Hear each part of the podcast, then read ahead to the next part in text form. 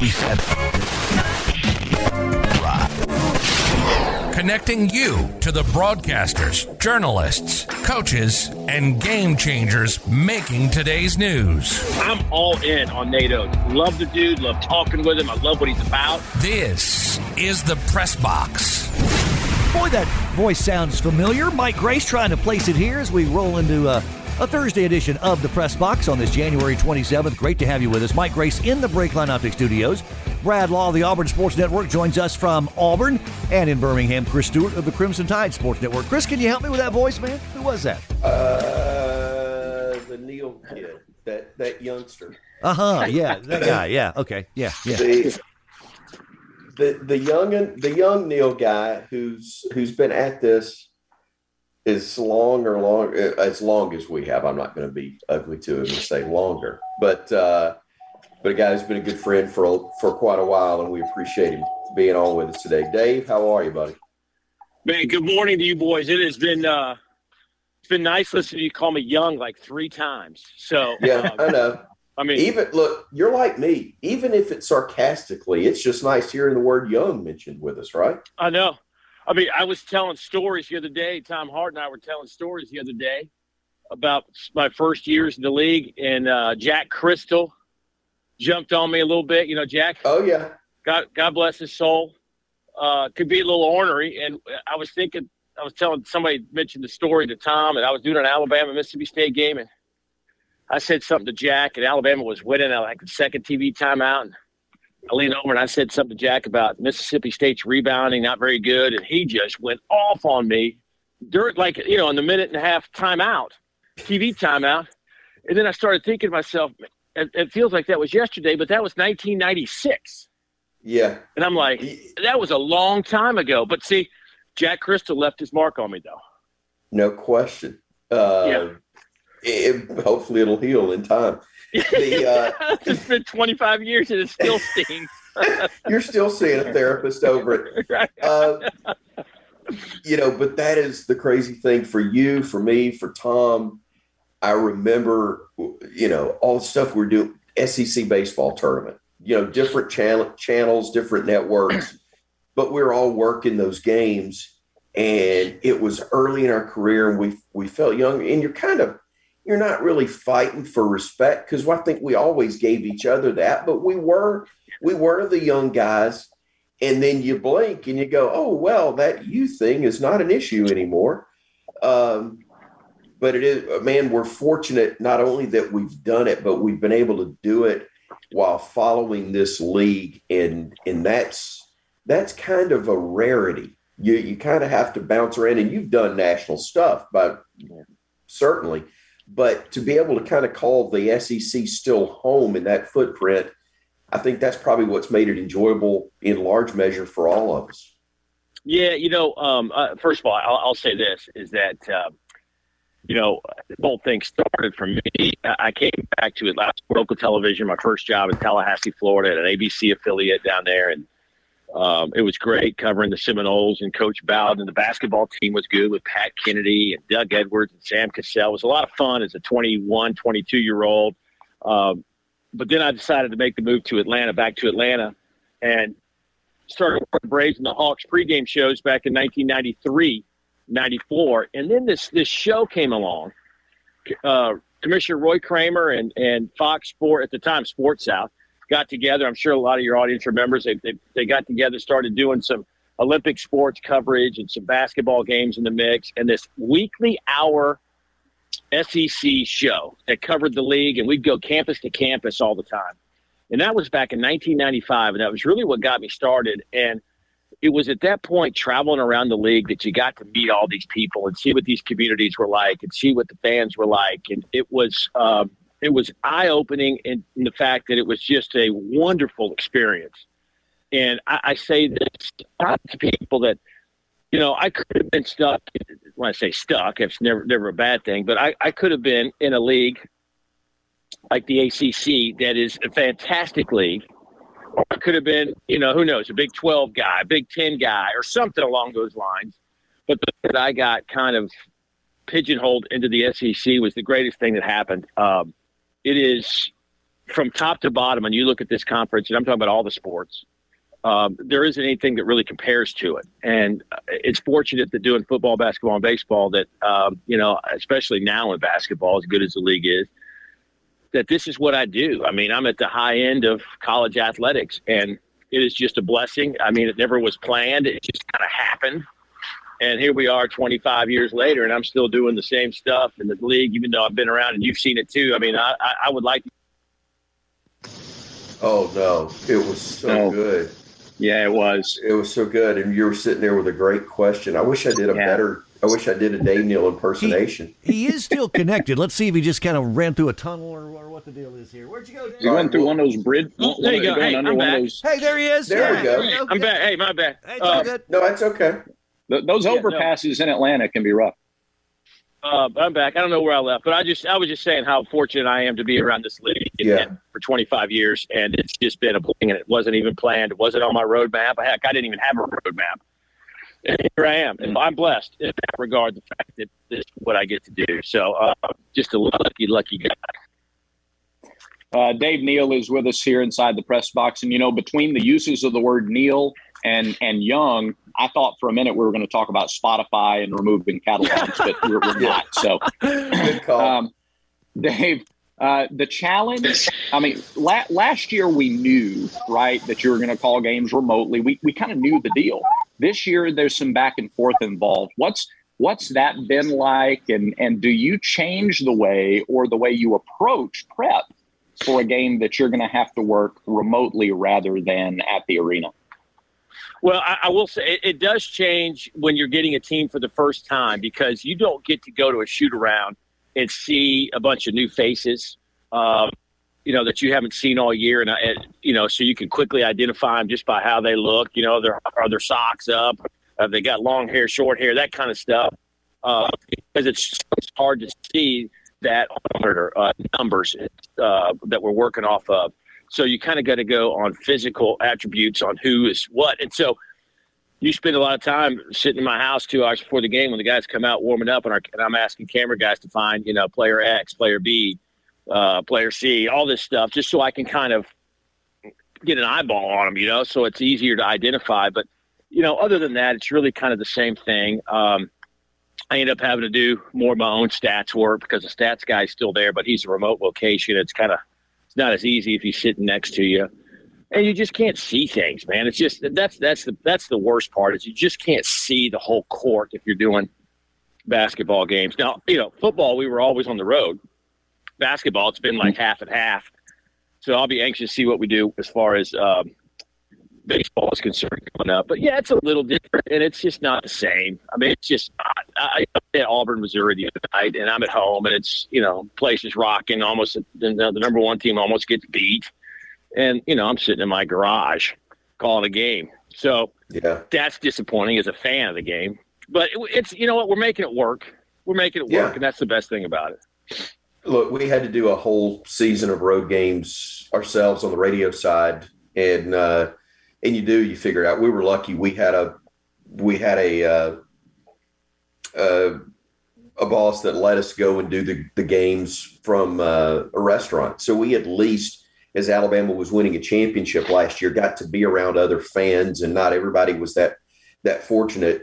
So, but you do have to adjust. It is it is part of it, and I know that's that's a challenge. And a and uh, while it's frustrating for you and for everybody else involved, uh, I applaud you because I know it's not easy. It's it's tough to get that done. You guys have done a great job with it. Uh, I do want to ask you though, having seen um, Auburn now, I started to say in person, but but you've seen Auburn. Uh, I can't remember. I think you've had us. I don't. I don't even know uh, Alabama. I'm sure you've caught them somewhere down the line.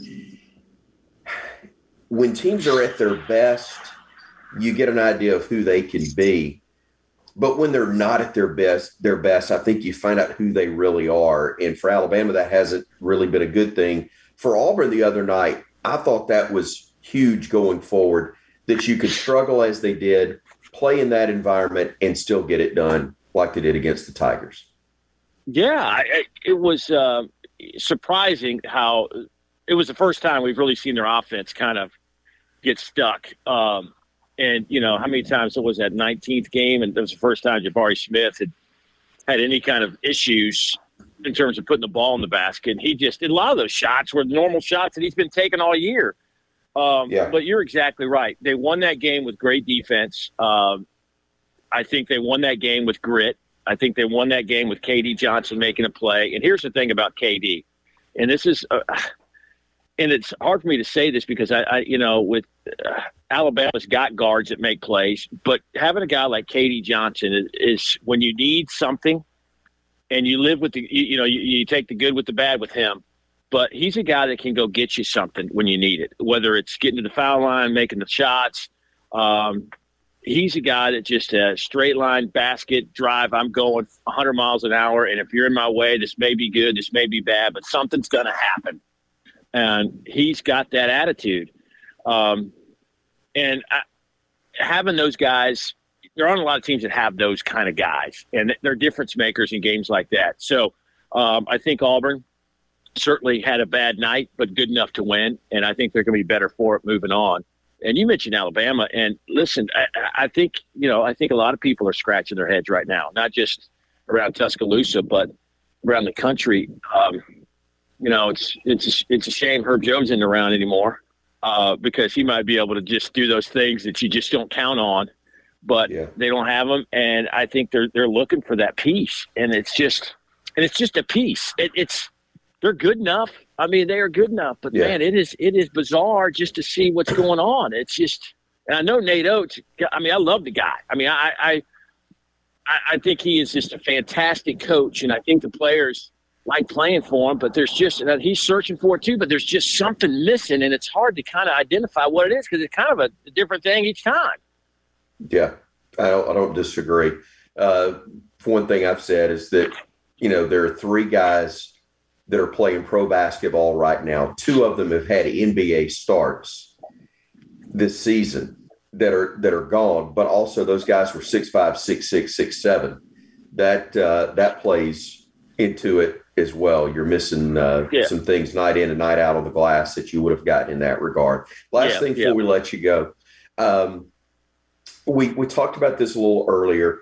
Louisville's got a vacancy. Mike was was bringing up Bruce or Nate for those jobs. Brad and I both feel like it's it's different from what it was five or ten years ago, where that's a given that the coaches at our our programs might be interested in a job at that point, that level. And I'm not saying that there's not still draw and there's not still appeal for Louisville because clearly there is, and they're going to pay a lot of money.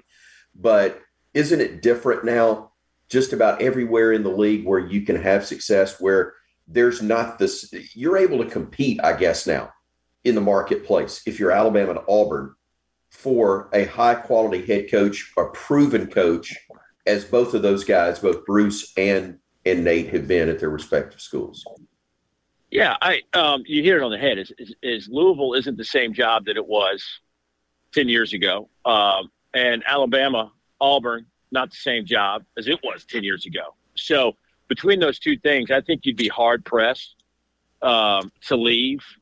Um, and the reality is, look, as we sit here right now, the ACC is not the league the SEC is. You know, I mean, it's just, it's like a lot of times it's not just about the money. It's where am I coaching? What am I, you know, where, where is the highest level of competition? Because these guys are grinders, man. They, they want competition. They want it. They want to be in the best league, play the best competition and and get the most uh, you know notoriety around the country that you can get. And I think right now, who's to say the SEC is not the best league in America? We could argue the Big Twelve, Big Ten's had their nice little run. Um, we'll find out a little bit about the Big Twelve and SEC this weekend. But I, am with you. As, as I don't think this is the same storyline that it was five, six, ten years ago. Um, and if it comes to money, I don't think anybody can compare to what this league offers. That's that's kind of a uh, a, a no-brainer comment. But I, I, just think that if it comes down to that, um, you know, all things being equal, where do you want to coach? And Louisville certainly has a nice building. I know Alabama's got some thoughts on doing some stuff to, to Coleman and, and who, I mean, Auburn might be the toughest place to play in America right now. Um, you know, you can go down the list, but I, I just think I, I just I yeah, those names are going to be bannered around. Those those coaches you mentioned are probably going to make a little extra money because of this. That's just a game that's played, and uh, hopefully they don't leave. And I, I don't think that this is, I don't think this is something that those those I can be completely wrong, but I just don't think it's something that Alabama or Auburn fans need to really necessarily worry about. I, I think those guys are in a good place, and as long as Nate Oats feels like he's getting the support that he needs, uh, I, I don't think he'd leave. I just don't, in my heart of hearts. There you go. Dave Neal said it. So quit worrying about it, Auburn and Alabama fans. There you go. there you Um, go. There you go. Um, really, really quick. Is there a team in the bottom half of the standings right now, nearly halfway into conference play, that you would identify as as has the biggest chance to make a jump uh, into the top half of the standings when league play is done? Well, I, I I would say this: if, if you're looking at a team that kind of surprised me as, as not getting off to a good start, it's it's it's Arkansas uh, and Alabama. Really, I can throw them in that mix too. Um, Yeah. I, I think I think um, I think Arkansas uh, has the best opportunity to really kind of move up the ladder. I just feel like uh, that they've got that guy we talked about uh, that can really go get you some buckets when you need him, and JD Notae. They've got some post presence now. Um, Williams is really good post player at six ten. It can pass it, can really move, and does those little things you need. And um, I just think that they have an opportunity to to to kind of pick up some wins along the way, maybe upset some folks, and maybe the beginning of the year back in November, you wouldn't have called them upsets. But the way the league is shaked out, uh, kind of shaken out right now, you kind of got to call them upsets if they go and, and knock off some of these boys. And I'm waiting for Alabama to turn the corner. I I, I still think I, I'm still I'm I, I wouldn't say that I'm buying, but I'm saying I'm looking at it. You know, I'm thinking about it. Uh, the Crimson Tide. I if they start making a few more shots, and it's not a lot, critical time shots. Um, and uh, if they can just kind of help keep uh, find a way to keep these guys their opponents off the backboard a little bit better, they're going to be okay. I, I just you're starting to get to the point now to where you're you're getting a little worried. That's why I say I'm not ready to buy yet, but I'm kind of staring at it. It looks good on the shelf. Let's see how it plays out. So, um, but I think Arkansas is my team. I'm going to keep an eye on. Dave Neal with you- us. Yeah, go ahead. I know you're busy. Appreciate your time. You're great to be with us. And uh, I hate we don't get to see you in person more, but appreciate you visiting and catching up with us a little bit here. Yeah, one of these days we'll get back to some normalcy, but uh, always great being on with you boys. You guys have a great weekend. Stay warm, and uh, hopefully we'll catch you in an arena soon. Sounds good, buddy. Thanks so much. Thank you, Dave. Dave Neal again, Dave Neal Sports on Twitter, a play-by-play man for ESPN and the SEC Network. And we've got the what the Big 12 SEC Challenge coming up this weekend. Alabama draws Baylor, the defending national champs. Auburn gets Oklahoma, and we'll actually talk to the voice of the Baylor Bears tomorrow. Here, John Morris is scheduled to join us in hour one of tomorrow's show, so we'll get a chance to preview that matchup. And it's a it's a critical stretch for Bama, Chris, when you look at Baylor at Auburn and then Kentucky, and uh, you know one and two would be a okay. I, I think in that stretch to go zero and three against that lineup is going to put Bama in a tough spot. It definitely would, and, and it's crazy to think that that we're even looking at that based on where Alabama was. At the same time, look, um, if you're going to be, if if you're looking at where Alabama's been, and if they're going to continue to be this team, you almost ought to be glad you're playing Baylor and mm-hmm. in Kentucky and Auburn Yeah. because those are the teams you don't have to worry about Alabama being up for. You got to worry about who the opponent is, Yeah. but you don't have to worry about Alabama being ready to play. The head scratcher for Nate Oats is why in the heck can't we get why can't we get it done at Georgia and Mizzou? Okay. And the reality is, Brad, I still think some of that goes back to who Alabama was last year, Yep. beating everybody like they did, with the exception of Missouri there, uh, and not being able to, to turn that corner. We can talk more about it on the other side of the break, but it is uh, it's frustrating. But I'm I'm frankly glad you're playing marquee teams because you got a better chance almost.